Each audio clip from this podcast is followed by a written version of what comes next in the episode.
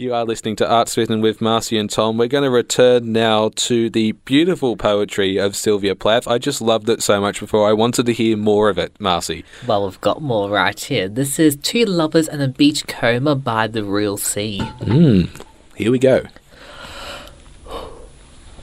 Cold and final, the imagination shuts down its fabled summered house.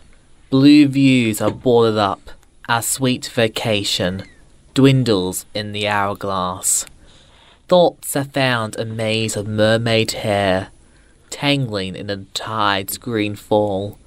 Now fold their wings like bats and disappear into the attic of the skull. We are not what we might be, what we are outlaws all extrapolation. Beyond the interval of now and here, White whales are gone with the white ocean.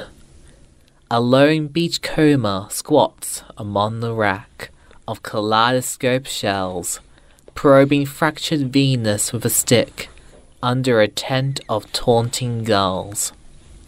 No sea change decks the sunken shank of bone, the chunks in backtrack of the wave through the mind, like an oyster, labours on and on. A grain of sand is all we have. Water will run by, the actual sun will scrupulously rise and set. No little man lives in the exacting moon. And that is that, is that, is that. So soothing. I just just love the way you read her poetry, Marcy. You just make it sound even better than what it already is. Oh, I think. Oh, thank you. Maybe th- maybe this is what we should do for now. It's just two hours of you reading Sylvia Plath poetry. I mean, there's only so many Sylvia Plath poems, mm. but uh, I can read some more of these in the future. for sure. And um, yeah, you actually have got a couple more here. So if you um, wanted to read out the next one there, that would be amazing. Yes. This one is called The Munich Mannequins. Perfection is terrible. It cannot have children. Cold as snow breath, it, tap, it taps the womb. Where the yew trees blow like hydras, the tree of life and the tree of life, you unloosing their moons month after month to no purpose.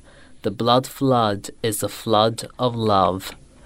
The absolute sacrifice, it means no more but me. Me and you. So, in their sulphur loveliness, in their smiles, these mannequins lean tonight in Munich morgue between Paris and Rome, naked and bald in their furs, orange lollies on silver sticks, intolerable without minds. The snow drops its pieces of darkness. Nobody's about, in the hotels, hands will be opening doors and setting. Down shoes for a polish of carbon into which broad toes will go tomorrow. Oh, the domesticity of these windows, the baby lace, the green leaved confectionery, the thick Germans slumbering their bottom Stolz, and the black phones on hooks, glittering, glittering, and digesting. Voicelessness. The snow has no voice.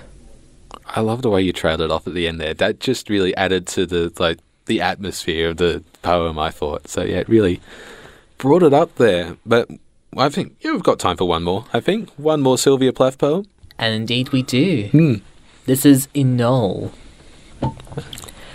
Tea leaves walked those who caught catastrophe designing futures where nothing will occur. Cross the gypsy's palm and yawning, she will still predict no perils left to conquer.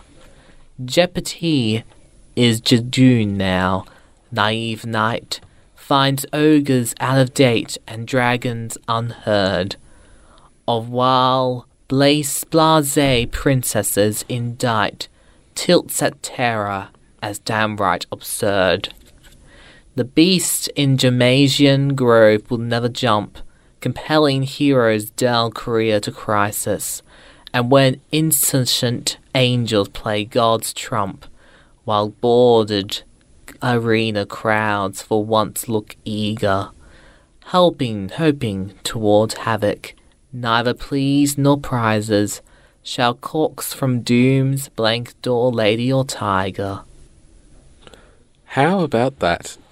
That was uh, our fifth reading from Marcy of the beautiful poetry of Sylvia Plath. Yeah, just uh, it. You just had me mesmerised. I have to say, I really enjoy hearing you read those poems, Marcy. Oh, why, thank you. No, no seriously, it's it's really beautiful. We should definitely do more of this at some point in the future.